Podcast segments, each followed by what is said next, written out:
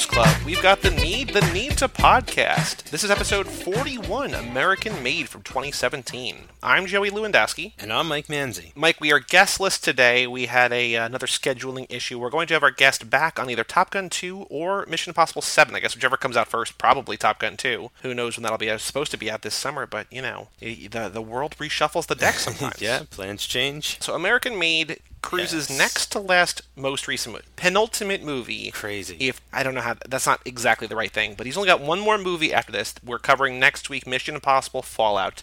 Then we will be caught up on Mr. Tom Cruise. But Mike, before we get into Yes. what American made, you know, our favorite parts, least favorite parts. Here is what the plot is about. And this, I, I basically wrote down almost a full page, single space, and then I basically halved it. There's a lot going on here, I think. Again, shouldn't be a surprise. The movie begins in 1978. Cruise plays a bored pilot named Barry Seal, who's looking like he's Maverick, all grown up, kind of, even though it's before Maverick, but just pretend it's the, okay. Domhnall Gleeson plays CIA agent Monty Schaefer, or maybe not, who knows? Who is Schaefer? He recruits Cruise to the CIA.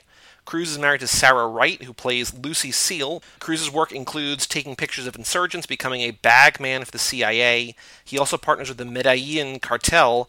Oh, yeah, to smuggle cocaine into the U.S. The cartel gets busted and Cruise is arrested. Gleeson saves him because Reagan wants a war in Nicaragua and they need Cruise. Then, looking down the barrel of a raid, Cruise moves his family to Mena, Arkansas overnight. Cruise then becomes arming freedom fighters, or what the what the U.S. wants to make freedom fighters in Nicaragua with AK-47s. He also starts flying the Contras up to the U.S. for training. Really, he's bringing the guns down to his cartel buddies, getting paid there, getting paid basically by everyone. Cruise begins playing everyone with one goal in mind: get really rich really fast. Things go well, but they go too well. He has too much money and too much attention. Lucy's brother JB, played by the incredible Caleb Landry Jones, shows up and causes some trouble. He gets arrested, and after Cruise bails him out and gives him an ultimatum, he's killed in a cartel car bomb. Eventually, the CIA gets tired of the Cruise headache. Basically, Ethan Hunt has gone rogue, and they're tired of dealing with it. The CIA, ATF, state police, and FBI all converge to arrest Cruise at the same time. He then kind of does his Jack Reacher thing as he tells everybody he's going to get freed. He's leaving. He's right. The White House and also Governor Clinton future President Bill Clinton, uh, bail him out, bust him out, so he can help them prove the Sandinistas in Nicaragua are the ones dealing drugs. The trip starts off rocky, but things go well. But then his face is shown on the nightly news as Ronald Reagan tells about the crack epidemic or the, the war on drugs. The feds then raid Barry's place. And he gets sentenced to a thousand hours of community service, no jail time. Cruise then begins motel hopping, living a life where he's afraid to start his car, recording his tapes that have been playing sort of all movie long, telling a story, until he gets killed in his car by hitmen sent by Pablo Escobar. Domhnall Gleeson, his next bright idea is to get Iran to arm the Contras. I'm sure that'll turn out well. And that's American Made. Nice. Good summation. Nice going. Ah, boy. Yeah, there is a lot going on. Once again, I mean, it wouldn't be a Tom Cruise movie if there wasn't like a whole lot of shit happening. And it wouldn't be a modern Tom Cruise movie if he wasn't dating a 33 year old leggy blonde. But we also have uh, Doug Liman back directing here, which I totally forgot about, which is great, right? Yeah, man, back from Edge of Tomorrow. It's it's a real it's a nice partnership between him and Cruise. I think it works really well. I think that Yeah. in both those movies, Cruise seems to be having fun. Playing a little off type in both movies yes, as for well. sure. There seem to be two different kinds of cruise movies lately in this decade, kind of, right? In the last decade. There's either the ones that are not exactly surefire hits, where things don't quite align, or ones like this that sort of feel like a perfect summation of his career. Like this kind of feels like a distillation of like a lot of things that he's known for, all kind of jam packed into one specific part, one specific movie. But this is definitely that kind of role, right? Like that kind of sort of biopic, that kind of like. I mean, it's very Charlie Wilson esque almost. Like it's very sort of like we got to find a big star to play this guy. Like this this story in particular is like so incredible and amazing and stuff. You need like an action star to kind of jump in these shoes to make it feel a little more uh, interesting or, or something like that. But yeah, I, I loved it though. I love basically like just about everything about this movie. Like I think I sort of leading up to this one, I was sort of hinting that it's one of my favorite cruise films. Yeah, so what do you love about it? What's your favorite part of American Made? I mean, there's so many like great moments, but like I just love like right off the bat how the movie sets you in a time and place like so perfectly. Like this is a period piece, but it's only like the, the late 70s.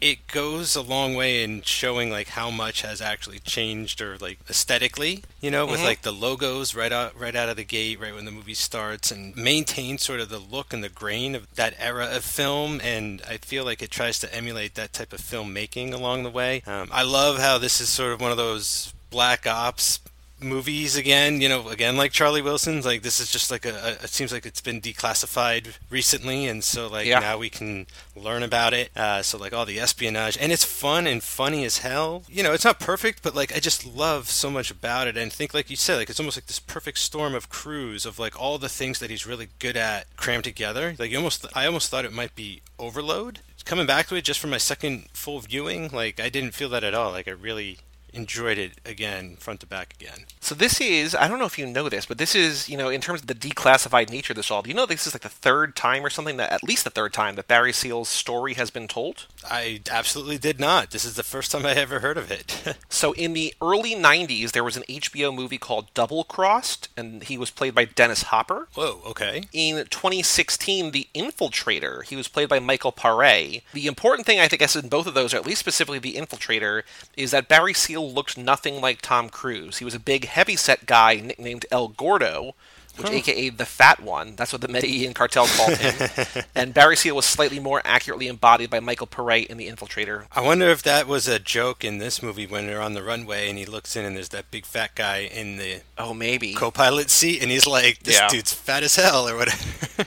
This guy's fatter and fuck. Either I fly the big fella or I fly your product. That's interesting though because you know, like I didn't question for a minute, like I didn't go look and Google this up. Like it, it fell into the territory for something that you kind of um, enlightened me about a couple films back when it comes to based on a true story. Is that it never went beyond the point of disbelief concerning the limits of this character. Like it never. You know what I'm saying? Like it set up a character to the point where like he never did anything that I didn't believe would have been done in real life. Like I actually considered this to probably be toned down, if anything, and whatever was made up was sort of legit to the character's traits and all that kind of stuff anyway. Him not being portrayed like a big fat guy or whatever, El Gordo or El Lardo or whatever, like yeah, yeah. I'm mm-hmm. cool I'm cool with that because everything else sort of like falls into place for me, like cinematic. I mean, I have to, I have to imagine that's absolutely true. Like, this is the kind of movie where you watch it and it's fun for most of the time, and you're having a good time watching Tom Cruise basically become rich overnight and just, you know, pull one over. Like he's, it's basically like Uncut Gems, like Adam Sandler Uncut Gems. He's like Yeah. mortgaging, he's like robbing Peter to pay Paul. He's like, all right, I got to get this money over here, so I got to mortgage this necklace. But now the guy wants the necklace back, so I got to get another necklace, then mortgage that necklace to get the necklace back. And like, he's like just always barely one step ahead, but not quite. And you watch it and you're like, God damn it, just like stop, just stop, just stop. Like, but like you have enough. You have more than enough. Like just pull like stop. People don't know everything about you. Like go into hiding. Like, you know, Sarah Wright wasn't excited to move to Mena, Arkansas, and then you built her this palatial estate. Like, you could do the same thing somewhere else. Like just get out of there. But then you think it's kind of like the the Walter White, the Heisenberg thing where it's like once you begin down a path, you can't. There's the ego, there's the addiction, and, you just you gotta see it through to the end. And it's fun to watch, but at the, whole movie, I'm just like, you have enough. It is. It it it does fall into one of those t- categories of like I am nerve wracked like pretty much this entire film because like Uncut Gems. Well, that movie more so because that takes place in sort of a shorter time period. It's way more condensed and everything like that. What I think is interesting about this film is everybody on every level is like that. So when it comes to the cartel, they can't stop, right? And therefore Cruise can't because they rely on him. And then the government can't stop what they're doing because they're greedy as hell too. And like, you know, they want their war and this and and he becomes this guy sort of stuck between a rock and a hard place, right? Like he can't stop or else like he's gonna get killed but if he keeps going he's gonna get killed. So like I- you just end up watching this guy get bled out like over the period of of the movie of like the course of his life just like you know sure he's got like you know had the time of his life i'm sure but like cut short brutal and dramatically. It really comes to a head at the end where no matter who you're looking at, whether it's the cartel sending guys to kill him, whether it's Domhnall Gleeson basically saying burn him, we're done with him, whether it's the guys who are like celebrating that they got the pictures, but they're like, oops, didn't mean to share your face on the news, sorry man. Like nobody cares if he lives or dies. He's just a pawn to the end. Like he thinks he's the king of this world, and yet everybody's just like, oh no, he's just the guy who does our dirty work. Like we're not going to get touched. like we have a fall guy. We all have a fall guy, right? Like yeah. the cartel doesn't have to do anything. Like they just you know make the cocaine or I don't know, yeah, harvest the cocaine, whatever. Then they're like, cool, you do the rest. And the drug dealers are like, we don't have to go get them. Like we get the drugs, we do the rest. And it's just like Tom Cruise is almost taking all the risk in all the places, but he's viewing it like he's the got the upper hand that he never does. Like to your point, like he's always like he's hemmed in at every corner. Like he's always got his back against the wall but he thinks he's the smartest man in the room. Like he thinks he's Ethan Hunt, but he's not. No, no, he's not. He's a, he's a dumbass, and his wife knows it. Like, what do you know about business? That sounds made up. Like he he's literally the fall guy, and that he falls for the story from the pitch. I love how well this movie is just like told from his character's perspective too, to the point where like we start watching videotapes of him. Like I think that's a very clever way of doing voiceover too. But like he's one of like the probably like the least reliable narrators in film history. Like who knows like what is real and false at some point like the lines are so blurred and everything like that. It's what makes this movie great, but like, you know, when it comes down to it, you know, I realized that watching this time he's just like this two-bit smuggler. You know, like he from the jump doesn't realize like the CIA has him by the balls because he's smuggling like Cuban cigars or whatever. Like he doesn't realize like he's not off the hook for that from the you know? And like i think he thinks he is. He's like oh i'm on your side now. It's like my blue heaven. Like i'm undercover. I'm working with you guys. Like i'm on the job. And then like at one point um Domhnall Gleeson's like you're not CIA, You're dude. Not like, CIA, no. He's like, you don't work for us, man. Like, we don't know you. You're disavowed or whatever. like, yeah, he's got like these delusions of grandeur that are just like beautifully sort of translated. I also do want to make sure that I say the exact line because you keep like unintentionally cleaning up the lines. When she hears about the independent aviation consulting, Sarah Wright just says, "Well, that sounds fucking made up, Barry." It's just like, yeah, you're you're just a dumb. Like that's it's not even his like it's not it wasn't his decision, right? That was Domhnall Gleeson. Like, here's your company, and he's like, oh, cool. Like, all right, my whole company. And she's like, well, this is clearly fake. Like, what? Who are you? Like, you're so dumb. It's cool, man. Like, I, if you, I think I brought up the film Blow before, also the Johnny Depp cocaine movie. Have you seen that film yet? A long time ago. That sort of falls into this same category, and I love, and, and even Boogie Nights, I feel to a degree, where it's just like the excessive, can't get enough of the nature of all that, and then it all comes sort of crashing down around you, and you realize, like, oh shit, like I've been living in this fantasy land, and like now I've got to run for my life. Oh no! like those kinds of movies are very. Um, I like those kinds of movies a lot. Pretty enjoyable. I do want to give a special shout out to both Sarah Wright, uh, well, especially Sarah Wright, because she is incredible as Cruise's wife in this movie. I knew her from there was a show on NBC for one year called Marry Me. It was a show where Ken Marino and Casey Wilson were getting married. Did you did you see the show? Do you know about the show? I've heard of that. I've heard the title, but I didn't even know Ken Marino was in it. Yeah, it's Ken Marino and Casey Wilson. Like I think getting like preparing for their. I think in the first episode they get engaged or whatever, and the rest of this thing is just getting. I think I don't remember exactly. I remember being very funny. I remember really enjoying it. But Sarah Wright plays Casey Wilson's like manic best friend, and she's great on that show. So when I saw this in theaters, you know, two or three years after Marry Me ended, I was like, oh shit, like I love her in this. I also really, really love, and I wish that she was in more. At the very end, the state attorney general, Jayma Mays, like she's great and everything, and I, I'm bummed that she only has one scene. To that end, you know, not just her, but like Jesse Plemons only has a scene and a half, right? Like, oh, there's so many people yeah. in this movie that are great. Caleb Landry Jones doesn't have enough. I know. Like, this is, I know this is the Tom Cruise show. Every other part that's filled out, like, they're all great. It's tough because, like, I feel just by the nature of the story, like the the time setting, we're not going to get a lot of strong female characters. like, sorry, it's just America at that time, which sucked. Uh, also, it being such a cruise vehicle, we're not going to be able to get people like Caleb Landry Jones or you know him and the sheriff. Like, they they could have stolen this movie with their uh, you know, hands tied behind their back. Like the two of them in a movie together, I wanted, God, like when they're on screen, it's just one of my favorite moments. What can I say? I don't know, but like you can't do anything but waste that kind of talent in a film like this because it's just such a cruise explosion. I feel from beginning to end. But it's great that they're here. I'd rather have them than not have them than have you know Oh, someone yeah. I can't recognize. Hundred percent, hundred percent. I'm trying to think what my favorite part of the movie is. I don't know that I have a favorite part. Like, I think this is the most fun you can have watching a movie that's basically the start of the crack epidemic in America. Like, it's like this leads to terrible, terrible things, but like man, is it fun to watch. Yeah. There's two little things that I really love. Uh, one specific, I mean, okay, there's one thing I really love. It takes what we saw in The Mummy to the next level, to literally the next level. It's cru- okay. So this is. I is know exactly little- what you, I know there's a little- exactly. there's a little bit of wordplay here. All movie long, Cruise is telling me stories. He basically is narrating his autobiography to these tapes. He films himself in these motels as he's motel hopping. Essentially, the, the final month of his life, right? It's like January and February 1986, right before he dies, before before he gets killed on February 16th. So if you know when he dies, you know exactly what these things are. Like you, you could probably assume based on just having seen movies. I also do wonder. So like he writes, he hand writes on one VHS like CIA 77 or whatever, right? Mm-hmm. But that handwriting looks very similar to the title cards that come up. I wonder if Cruise hand wrote those title cards Oh, too. it's Cruise font. That'd be Maybe. fun. So he's narrating all this thing, and he's saying at one point, he's like, and I apologize that this is maybe a little graphic, but he says, I had my fingers in every pie on the rack as he's basically sliding his hand up his wife's leg on a plane. Yep. Um, and I'm like, oh, okay. And then she gets on his lap while he's flying, and they're having sex. And I'm like, this puts Han and Giselle making out on the Autobahn machine. and then they hit turbulence and they go into zero G, and they're basically like, they both reach climax. I will clean it up a little bit Nice. while they're weightless. And I'm like, oh my god. And apparently, according to Doug Liman, he said the idea for that love scene was his idea, that he received the inspiration after he and Tom Cruise collided in the cockpit while filming a flight scene.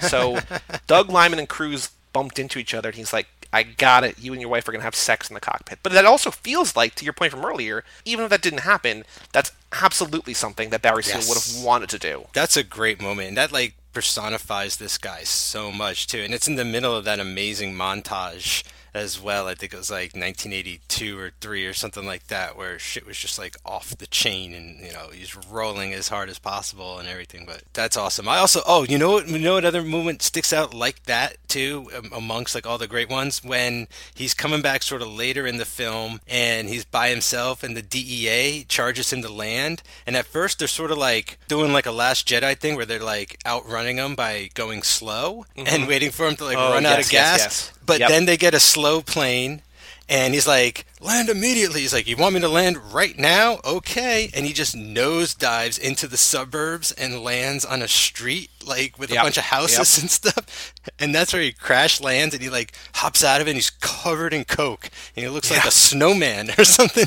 And he's just like digging money out of his bag and he's giving it to these kids. He's like he's like this is for you. This is for you. This is for your bike. And he just like gets on some kid's bike and he's just like pedaling away like covered in cocaine leaving What a was that? plane filled with cocaine and probably guns and probably money just in a residential neighborhood. Like he's above the law, but he doesn't realize that he's above the law until the end. It's a very strange, precarious situation where he's in, but again, fun to watch. Yes, exactly. Yeah, and part of the character, like eh, he's yeah. Because later when he, that's right. Because when he finally gets caught, they just let him go, right? So like, if he did technically just get himself caught the first time, it would have saved all this aggravation. But he's, you know, he's kind of a dumbass. So like, he doesn't. That's not the way he thinks, and that's a great way to sort of personify that sort of mind that he's working with. Now, I have a lot of other little things that I really like about this movie that we can get to after this, but is there anything about this movie that you don't like? Do you have a least favorite part of American Made? Is there something about this that doesn't work for you? So I don't think there's any like specific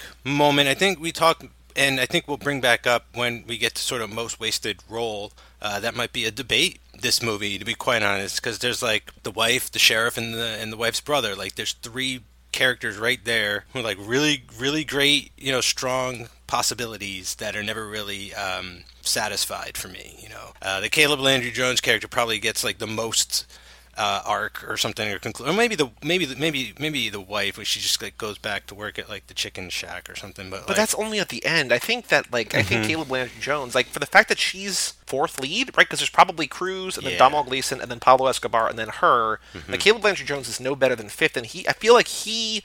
I mean, just knowing him as the actor, when he shows up, you're like, "Oh boy, this is all right. This is bad. Like it's, it's already bad. Like right, like it's yeah. bad from Yeah, the yeah, beginning." yeah. And so I don't know if he has an arc, but he, at least he has like payoff, right? Like it's like Right. there's things that come to a head. He does things that are like, "Oh no!" Like he just steals the money and he buys the gremlin. Like all this stuff that just attracts attention, even though they're not flying under the radar.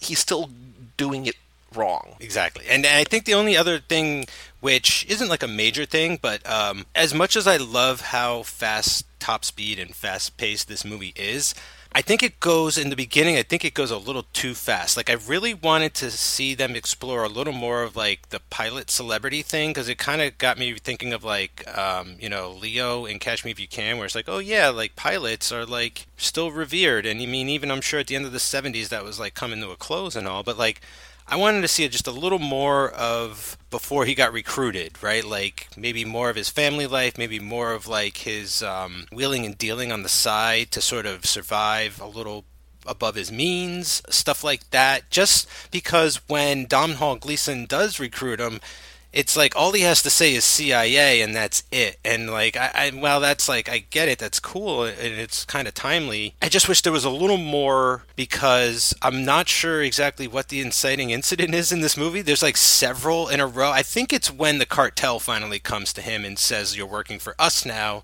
because then he has to sort of play both sides. And then the movie sort of kicks off for real and gets into like full gear. But that first sort of like act, still feels a little sort of janky in places to me, you know, if I have to really like dig deep and, and think of something to come up with. And I think that a lot of that is kind of masked by just like the kinetic energy of the filmmaking. Like oh, the yeah, opening yeah. that you're talking about where it like kicks back with the throwback to 70s music and it goes from the modern Universal logo to the old Universal logo, which is something that we've talked about on Oblivion. Remember when when Universal did yeah. it there? Mm-hmm. When we talked about it in Happy Death Day, Joe and I talked about it on Too Fast, Too Forever for the Cannonball Run. I think Smokey and the Bandit has one. Like just the little touches that are just like, oh no, like you can play with everything in your movie. Like you don't have to just have the Universal logo and then like that's part of your movie. Do something with it. And so between the music and the quick cutting and like the almost like the Office Parks and Rec like zoom in on like a reaction. Like there's a lot of that kind of handheldy like mm-hmm. quick zoom. It's just like it feels docu style sort of but it's not yeah. but it is right and i think a lot of that like those flourishes kind of smooth over the fact that like we don't really know a lot to what you're saying about where he was before this all goes down. And it's okay because I think they rely on style a lot to sort of get you in your place. Like there's a very sort of French Connection feel to a lot of the like the look of this movie as far as those sort of like punch in zooms and things like that. I think that's where I sort of first noticed was like, oh, they're like shooting this movie like a documentary or like a fly on the wall yeah. kind of thing and stuff. And so you're right, they they have to do a lot, and there is a lot of information to convey. And this whole movie is basically just like new exposition every scene, right? So yeah, for what they've got to do, it's amazing like how well they've done it anyway. So that's why I just you know I, I definitely give them wherever they trip up a little bit to begin with. Just it ends you know by the end I'm just so satisfied. If I have to pick something that I don't love, I think it's part of what I've been saying. I mean, there's there's two things, and they're neither. I think one is a personal thing, and one is more of a thing that's similar to yours. The personal thing is just like it makes me feel uncomfortable, which I know is not the movie's fault. Like that's kind of maybe, but I just like I want to see I want to see movies without consequence, right? I want to see a movie yeah. where like he just succeeds. He's just like, yeah, man, I'm the king, and then the movie ends. It's like, yeah, he is the king, right? Like it's it's kind of like I know that that's not a movie. Like that's not there's no conflict there, but like I, you have that, and then it's like, ooh, like just guys, stop, just like I just enjoy what you have. Beautiful wife, kids, beautiful house. Maybe get rid of Caleb Landry Jones. Sorry that he died, but like you know he's kind of trouble. Whatever. Just enjoy what you have. Like I, that that's uncomfortable. Like that's what I don't like about it. But I think more to your point about not knowing where he is. I feel like because the movie like you said, has to have so much exposition. We don't always have, and also this movie's not crazy long, right? Like it's an hour forty-five without credits, I think probably. So it's mm-hmm. pretty normal, tight-ish movie, you know, especially compared to Tom Hanks. Jesus Christ. But anyway, I feel like we don't know enough about. It feels like he gets both smarter and dumber as the movie goes on. He gets like w- more world, like wise to the world, but also like more cocky. I guess that makes mm-hmm. sense. But I feel like we don't really see growth. We just see the effects of the growth. If that makes sense, right? He's just like mm-hmm. like I don't think we establish why he's able to pull that Jack Reacher move. Like where he's just like, I'm going to buy all you guys a Cadillac because I'm going to walk out of here. And they're like, no, you're not. And then, like, I don't know that we know. I think it's maybe that he assumes that he's important, and maybe that's enough. Mm-hmm. But I feel like there's, uh, we don't have enough of like a trajectory for him. It's almost like we're skipping. Like it's greatest hits. It's like, okay, here's this thing, and then here's this thing, and then here's this thing. And I think by doing the title cards with the year and with like what he's doing, kind of smooths that over. But I would have liked a little bit more, maybe smoothing between to show how he gets from point A to B to C to D. That's interesting because it, it, didn't really occur to me. I mean, it did. Uh, I, I, think while I was watching it, um, but not to not to really comment on. But like, he doesn't really change as a person. He goes from being bored to like being over busy, like too busy, right? Yeah. like, to never bored again for the rest of his life until he's shot. Him as a person never really changes. It's just like I said, like he just he goes from being bored to busy. There's nothing like wrong with that when Tom Cruise is playing that character and he's able to really bring that to life and keep you engaged in that for as long as possible. But I can see where that is sort of like a failing because the movie never does really take a beat and rest and sort of like breathe, which is interesting. I never really considered that. And and it's also really weird too, now that I think of it, is he not supposed to tell his wife what he's doing for a living and yet how how is she partying down with Escobar sometimes and then burying money in the yard and then kind of surprised when the cops are like banging on the door. You know, there's a yeah. little foggy logic going on with a lot of that too. But then again, like I think they also do a really smart thing where if we ever question Doug Liman, he could always kind of go, well, you know, he's a very unreliable narrator. This guy, right? Right. Like, would you, you know, would you believe half the shit he told you? Maybe not, but like it's a great story. An issue that I have not with movies like this because I don't know, maybe movies like this, but if you if you look at a traditional biography, right, where it's like if you tell a story like okay, like Walk the Line or whatever, or like a movie where it's like uh, usually about musicians, at least that's the one I'm familiar with, where it's like this is them as a kid, this is them when they're breaking into the business, this is when them at the heat, the top of their powers, this is the inevitable decline, this is like after the decline. It's like this movie is two hours and it covers 80 years, and it's like that's impossible. But then you have a movie like Lincoln, or you have a movie like Selma, where it's like this is about a specific event in their lives, and it's basically a biopic, but it's not really like it's not about Abraham Lincoln's life, but it's about that one part in time. Yeah. It's not about Martin Luther King's life; it's about his walk on Selma, right? Like it works because it tells the story of that man within the context of like a specific like a, a, a career or a life-defining event, right? This is more like that first part where it's it's not telling the entire life story, but it's telling like eight or ten years in two hours. Even though that's more condensed, it's impossible to tell that full story. And I think this does a better job, maybe because there's less time to cover, or because so much of it's just like an acceleration. It's not like going from like crazy thing to crazy thing, like all like disconnected. Like the, everything here clearly leads from one to the next but I still feel like there's a little bit of that chaotic, biopic kind of thing. I don't know what I'm looking at, but even though I even though I know, I don't know what I'm looking at. It's almost like kind of caught in the middle in a lot of weird ways because like we don't know this guy, so I could have used sort of like the teen years, like a scene of him as a kid, maybe like what was his home life like and all that kind of stuff. But yet it's doing sort of the Lincoln thing where it's like we're just going to focus on this sort of like five, six years of his life, like the time where he became like the runner or the right. uh, the infiltrator or whatever they called him in the TV movie or whatever. So it's it's tough. It's like it's like a mix of the beast. Like I, I don't know, but I think they pulled it. Like how else could you really do it? Like I I mean, whereas like I would kind of like a videotape. Like since we're doing like in the movie, he's doing this motif of all the videotapes and stuff. Like they maybe could have cut in some home movies of him as a kid, like a little voiceover of you know that kind of shit. Done it that way snuck it in in a clever way but make it be sort of a mechanic of a more traditional biopic as opposed to one of these just like moment in my life versions kind of things but to the same end that you were saying before like this is not something that breaks the movie for me. I just think it's something that could have been maybe better. Although i don't know how you do this really i mean it's not easy to do. If it was easy to do there'd be a lot a lot more movies would be a lot better right? Like it's yeah. hard to do this kind of thing. What would they do with an extra 20 minutes half hour in here you know like all those things we mentioned kind of slow it down right. and, and is that that's not really the movie anymore and i think like for what they wanted to make. I think they nail. You can feel like this is what they wanted to do, right? Yeah. Like they're not really yeah. concerned with the things we're sort of bringing up, and like that's kind of cool. Like I like that they know what they're doing, and I can feel yeah. it so some other things I want to point out, little things about this movie. So the opening, when there's the Jimmy Carter quote that's talking about for the first time in our lives, you know, people think that the next five years is going to be worse than the previous five years, right? That whole thing about like oh, just yeah. the changing thing. That strikes a chord with me because that is the quote that David Ehrlich used. I love David. I, th- I, probably talked about it on Cruise Club, but at the end of every year, IndieWire film critic David Ehrlich makes a video montage of his 25 favorite movies of the year, and that was the quote that opened this year in movies. And I don't, I don't, I don't think I remembered where it was from because I was like, oh shit, that's this. That kind of line, especially like how David Ehrlich used it, and I think it also could apply here. It was the beginning of the Trump era, and I think that there was a lot of unrest, and I feel like it was timely in that way. And I don't know if they added that in for this or they just framed it for you know what I mean. Like it could mm-hmm, be in any mm-hmm. number of you could read it any number of ways. It just to me personally, I'm just because I've seen that montage probably 40 or 50 times, right? Because I love those things, and I was like, oh, that's from this. Cool. This is an extremely political movie without even trying. Like, and, and it's not trying to be. It just inherently is by the nature of the players involved. You know, when you're dealing with this on this scale globally and stuff. So yeah, I like it's interesting that I didn't I never felt it being preachy or anything like that, but it's just funny when you see like they show a clip of bedtime for Bonzo and then they show the Gipper and then they show him in Shout out in- Monkey Club. Exactly. And then they show him in the Oval Office. It's like, hey. Yeah, that's like a big short level of distillation of history. Just like you think you could tell the Gipper that he couldn't have a war that he wanted, good Yeah, luck. And like he, just, yeah. he he makes a he creates a war that everyone was like, don't do that, please don't do that. He's like, we're going to war. It's like, well, no, stop it.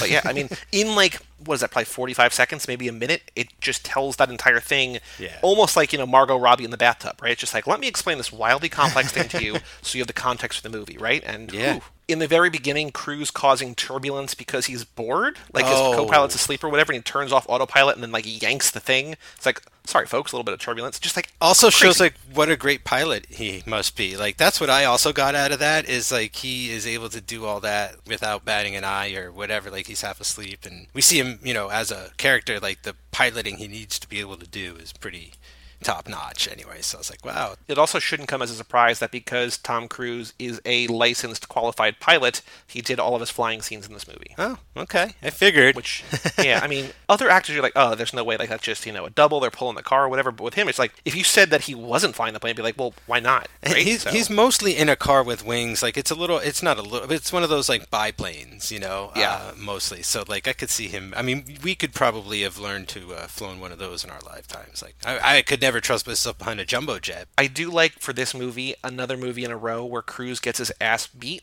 when he uh, when he's down with the cartel and Are you missing a tooth, Barry? and then yeah and then he goes home and his wife's like you're missing a tooth. He's like yeah don't worry about it. We gotta move. We gotta move. He doesn't wind up winning. And again I I kind of glossed over in the intro but he dies again in this movie. He doesn't really win but he kind of wins until he loses. Yet he still gets his ass beat I guess by either the criminals, eh, like the other the fellow inmates in that jail, or by the cops when they arrested him. Right? Like, look at this stupid gringo. Yeah. Like, yeah, but he has to he has to take that beating, but he had to have like like that's like you know as far as the movie's telling us, you know, most of the rest of his life was lavish and very good. So he had to take like that one Yeah. beating as far as the movie goes. like wouldn't you like if you had all that money and a beautiful wife and like all the money and like all the power in the world and like you had the CIA in your back pocket I would get my ass kicked once for that why not Yeah, for sure. Yeah, I lose one. Tooth. I also think it was a very meta moment where the freedom fighters he brings all the guns and like we don't give a shit about guns we want your sunglasses and I was like oh of course they want Tom Cruise's sunglasses like that's very iconic like how could you not great catch. I don't think I caught that. I don't think I, I. Yeah, I definitely did not think that watching it. we also have two shots, and I think this is something you brought up in a recent episode. We have two shots of Cruise's butt. Like, is he just showing his butt as he Oh. gets older? He mooned us in this movie Twice. though. For, for, but one one was like intentional, wasn't it? And one Yeah. was just whatever. But like once he like literally moons his wife, and Yeah. see it. Let's see here. He's reading Al Capone's biography, which is not really necessarily. I mean, it, I guess it's hubris there too. Timely as this, as we record this a couple of weeks ago, as this comes out, because there's that new Josh Trank Al Capone movie with Tom Hardy, which is apparently not good. no, I can't wait to see it. I like when Cruise goes to the bank and they're like, "Let's show, let me show you something." And he's like, "Look at this auxiliary vault we're buying or we're building." He's like, "Oh, you're you're doing this for my money?" He's like, "No, no, no, no. This is for the rest of the town. You get the main vault." We're like, "Oh, like he's got a lot of money." That was great. Thought I recognized that bank teller for something, probably like a Marvel thing or something or other. But I wish he as well had a bigger role because I thought like for sure the bank manager and Tom Cruise were gonna have like a couple scenes together. They must have filmed a few, but it looks like they filmed a lot more because they like so much of this is montage together, which I, I'm not complaining. Like I love it. I think it's really well done. But like it feels like they took a lot of full scenes and clipped them down. because there's that local cop or whatever who's like in a, some I don't know what he is. He might be ATF. He might be whatever. Like one of the guys. There's that guy who's like doing this paperwork, and he's like, "There's a lot of money in Mena," and like, is that just so that they have another office converging on the the, the hangar. Like it doesn't feel like he has he, he gets a short shrift too. That was so weird because I thought that was the accountant for the CIA, but it turns out to be the accountant for the FBI. He's in town tracking the money, going like, "What the hell? This town's blowing up." But we, you're right, we get like two, three shots of him, and then he shows up like 20 minutes later, busting him at the hangar again. So like, they definitely cut out his whole storyline. Because so you have him in the office getting the assignment, you have him getting into town and seeing like crazy sports cars drive by while it's like this like podunk little town, and then you have the FBI show up, and it's like, well, we didn't need those first two scenes. Like you could just have like, I don't think anybody would bat an eye if like we didn't see the FBI investigation and then the FBI shows up. Like we don't need to know Yeah. that he's wanted by the FBI. Like we can just infer that he's doing lots of bad shit. Like everybody knows. Of course he, of course they do. It's also funny too after the fact that he gets pissed that um, his brother-in-law buys that shitty little gremlin car, but yet Yeah. like it seems everyone working for him is in like American Muscle, like just you know cruising down the block while like you know homeless people are checking for change in the payphones. And what I what I think is very funny, maybe not very funny, but funny, is that Caleb Landry Jones is the only person in this movie doing, or the only one on our team, the criminal team, right, who's doing honest work. Like he's sweeping up, he's doing all the bitch work, he's doing all the grunt work, all the Charlie work, and he's not allowed to like reap the benefits of his labor because like his sister, Cruise's wife, says no. Like it feels weird. I mean, I, I know he's a screw up, but I feel like you maybe could have. I don't know. I guess he was always going to screw up. Well, I mean, he might not even have been that much of a screw up. I mean, he ends up being one because he, you know, it seems like he's not really. I don't know. It seems like like Tom Cruise, like he has made up his mind immediately. But yet, like if he had just you know showed the wealth a little, maybe why couldn't he have bought him a modest car or given him you know, know. a couple extra bucks? Then then Yeah. he wouldn't have had to have stolen an entire suitcase. But once he gets it, he yeah, his judgment is not the best. Just walking into a diner with a briefcase full of money. What was he gonna do? Buy everything on the menu? I don't know. he like he grabs like a wad of money, like way too much money for whatever he wants, and then he goes back to the car and gets the entire briefcase full of money where money is sticking out of it. And it doesn't feel like it's sticking out of it to like let the audience know what's in there. It's like just because he's a mess, right? So I don't know. Right. The only other note that I wrote down, and there's some trivia, is that at the end, when Cruise is like at the White House basically, and they're just everybody's around him and they're trying to figure out what to do next. He's like, "Why am I in the room? Because I'm the gringo that always delivers." And I'm like, "All right, cool line, cool That's line." the, that's the line.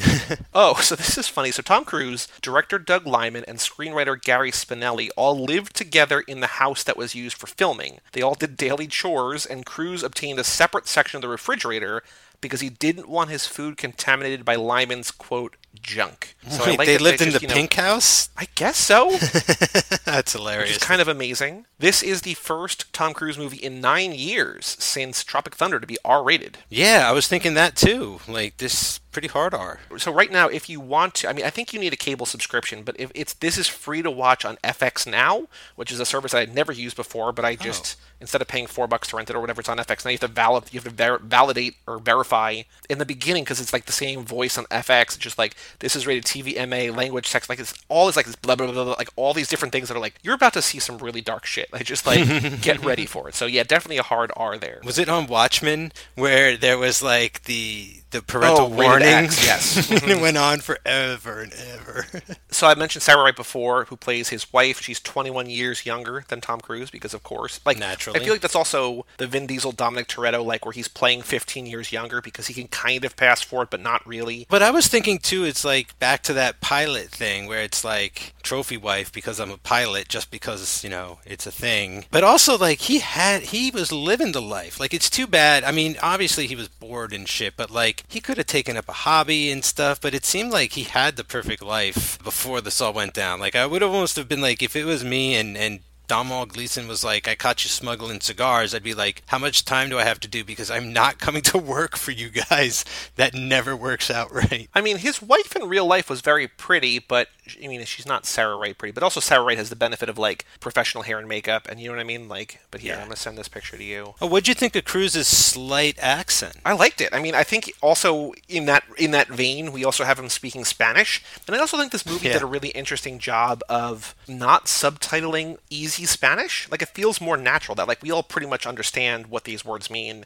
We don't need to subtitle. Like he, you know, when there's when people have to recite things, like you know, they're like all good Barry, like all good Barry, like they subtitle the second time because he's like, I don't, I didn't pick up on it. You know what I mean? But I think this movie smartly treats you know language and accents pretty well. What is this answers Africa thing you just said? No, that's the, oh, that's Barry Seal's wife oh, okay. in okay. real life. Oh, she's not blonde at all. No. The only other trivia that I have is that Domhnall Gleeson's father, Brendan Gleeson, was in both Far and Away, Mission Impossible 2, and Edge of Tomorrow. So this is the fourth time Yeah. that Cruise has worked with Gleeson, just the first time he's worked with Domhnall. Oh, and he was also in Paddington 2, one of your favorite yes, movies. yes. We just watched the original Italian job for Too Fast, Too Forever, and it Oh. feels like there's a prison in that movie that like is basically the Paddington 2 prison. I was like, Joe, I don't know, I don't know if it's the same prison, but it looks like the same prison, and like it's where Mr. Bridger's like dancing through, and I'm like, it's a song and dance number whenever they're in that prison. It's just like this is just a wonderful, I guess, a wonderful prison to be. Patrick McGowan as the warden.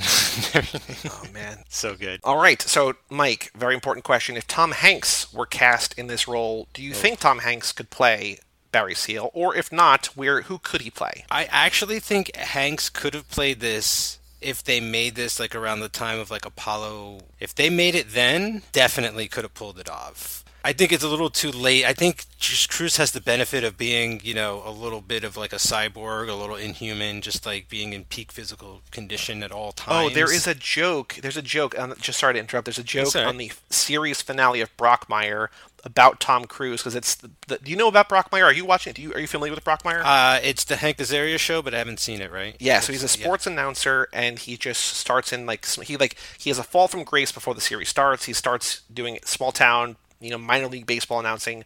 Works his way back up to the majors. Final season, the fourth season, jumps ten years ahead. So we're like in the future of baseball, the future of society. And in that point, they talk, they make a joke about Tom Cruise replacing all of his organs every six months. Just like I gotta stay young. Yep. so that was, I thought that was pretty funny. What you were saying that because Tom Cruise never let himself get out of shape. Like I feel like Hanks has let himself get out of shape for roles because Cruise has basically, you know, stayed looking young to be a movie star as opposed to just like playing Yeah. incredible parts, right? Like it's a different Yeah. it's a different track he took. Cause, cause, how old was this character supposed to be during all this? Like his 30s, his 40s? Like how old was this guy when this was going on? Cause I'm like, this would have been a, a, a crazy Chris Pine role. Like that would have been amazing. Like you know, I love Cruise here. Don't get me wrong, but I'm just saying like. I started saying like, you know, you could have definitely given this to someone and they would have just like wherever they were at the time, it would have just catapulted their career into the stratosphere. He was 46 when he was killed, so he was between 38 and 46. Yeah, so you could have gotten like a Chris to do this. one of my, Yeah. one of the Hollywood Chris's could have stepped up and done this too and everything. But like, yeah, I, I think it's But just, 2017 Hanks, you don't think so? I don't think so, unfortunately. No. Do you but, think like, what other role could he play? Uh, Escobar? No, that would be that would be crazy. that would be a real Vinny Chase situation. I do want to say that like we basically saw this movie kind of in Hanks's filmography already. Like this is Catch Me If You Can. Like Cruise is the Leo part. Yeah, you know, I, I mentioned it earlier and stuff, but like, absolutely, like, just the idea of, um, you know, the CIA and you know having someone, you know, eluding the CIA, but then even at the end of that movie, working for the people who were trying to catch you and all that kind of. I was, yeah, definitely. Does Tom Cruise run in this movie? I'm sure he does a couple times, but I know one specifically is when he chases after the gremlin right before it explodes. Yeah. Does he run Yeah. any other time? I think he starts running when they're invading the mansion when like the federales come right before he's thrown in jail and everyone's like stay Oh, here yes, it's yes, all right yes. it's all right and then i think he starts running there but not for sure And then, of course, we found Harperfect on Twitter who said you could replace. I wonder if Harperfect knows. Probably not. We found Harperfect on Twitter who said you could replace Tom Cruise's name in any movie with the name Lightning McQueen and not a thing would change. Could Barry Seal, not CIA, be named Lightning McQueen? I don't see why not. i wouldn't be surprised if some people actually refer to him as lightning Right? like if he's called. El Gordo in real life, he might as well be called Lightning in the movie. Plus, Lightning's white and he's white, and like it would be a funny sort of nickname for a gringo. I'd, you know, I don't know. It just makes kind of like all kinds of sense. Yeah. Well, I guess Lightning can also be like purple and yellow too. So I don't want to, you know, whatever. Yeah, don't want to. Let's let's not be racist about Lightning. exactly. All right, the golden couches, the cruisies. Is there anything in American Made that we could we could rename that we could name the, oh, the awards after? Um, The golden pilot wings. The pilot wings, the golden wings. Probably not. No, it'd have to be like something to do with drugs or something, or I'm just thinking like he's a pilot in this, and he's a pilot in Top Gun, and I'm wondering if oh, okay, I don't know. Like I don't love that, but there's at least there's a, there's a thematic connection there. the golden landing gear. That kind of rolls off the tongue a little bit.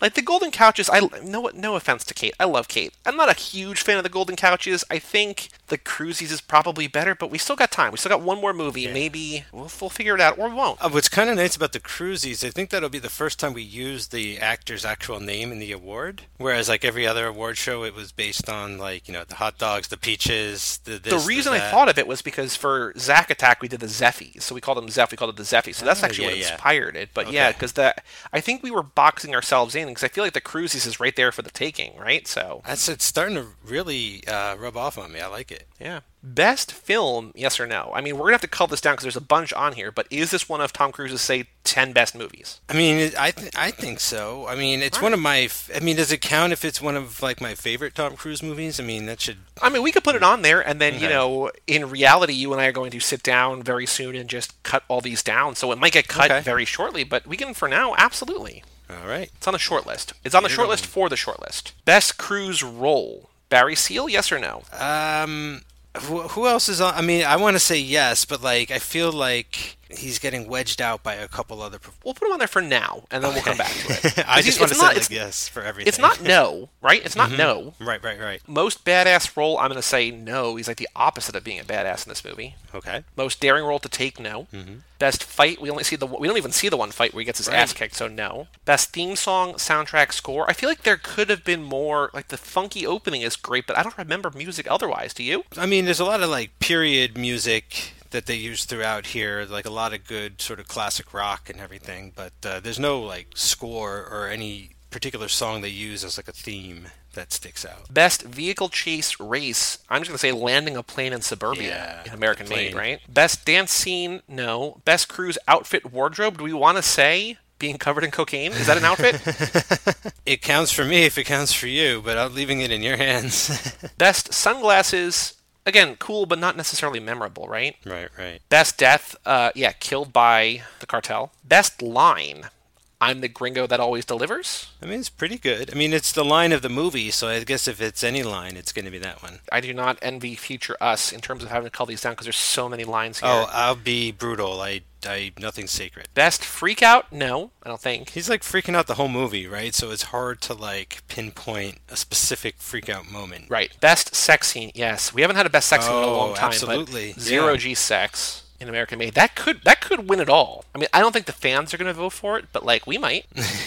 Most athletic feat. I mean, no. he's fly- flying the airplanes and stuff. I guess you know John Travolta can do it. I guess it's not. I guess it's not that. Best running scene, no. Best or worst love story. I feel like it's not. Nah. It has the potential to be really fun. It has the potential to be, break really bad, but I think it just kind of it's it it serves the story. Yeah, it doesn't really focus on it. It's it's just a component. And now here, I know this is you know like we were talking about before. This is kind of just the Tom Cruise show, but best ensemble or best non-Cruise actor, male or female.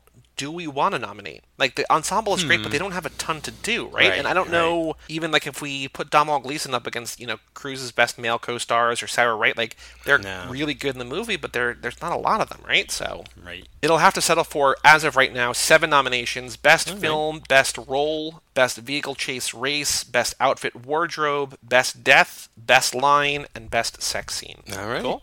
Sounds Not good. bad. Mike, as this episode comes out on June 5th, happy June, our first episode in June. Woohoo. Also today on Hanks for the Memories, the other Tom Tom Club podcast, go check that one out. We have The Great Buck Howard, a movie that I think I incorrectly last time said Tom Hanks directed. He did not direct. He's just in a small part, but his son, mm-hmm. Colin Hanks, is the one of the two leads with John Malkovich. So go check that out. And then next week, of course, we've got Mission Impossible Fallout, the final, for now, Tom Cruise movie. And then on Hanks for the Memories next week, Mike, we're going another literary adventure. Oh boy, Angels and Demons. we're back at it. Back more, at it. more cryptics, more codes of all that Bible stuff. Get It's- get ready for an adventure. I was trying. Yeah. I was trying there. it, it kind of worked. So, you know, I, I, I appreciate the effort. Well, for all things Cruise Club and Hanks the Memories and all 27 shows in the network, including Third Time's a Charm, you go to cageclub.me, facebook.com slash cageclub, or at cageclubpod on Twitter and Instagram. Email us, run, R-U-N, at cageclub.me. Come back, like I said, next time for Mission Impossible Fallout. Check out every Friday Hanks for the Memories. High School Slumber Party, and for now, also Too Fast, Too Forever. We're, we're winding down. We've got, I think, next week and then three more episodes in a row, a couple weeks off, and then the Cruisies or whatever, TBD Awards. But Cruisies. we're nearing the end. I like Cruisies. It's really sticking. Cool. I hope it does. I'm Joey Lewandowski, And I'm Mike Manzi. and we'll see you next time right here on Cruise Club.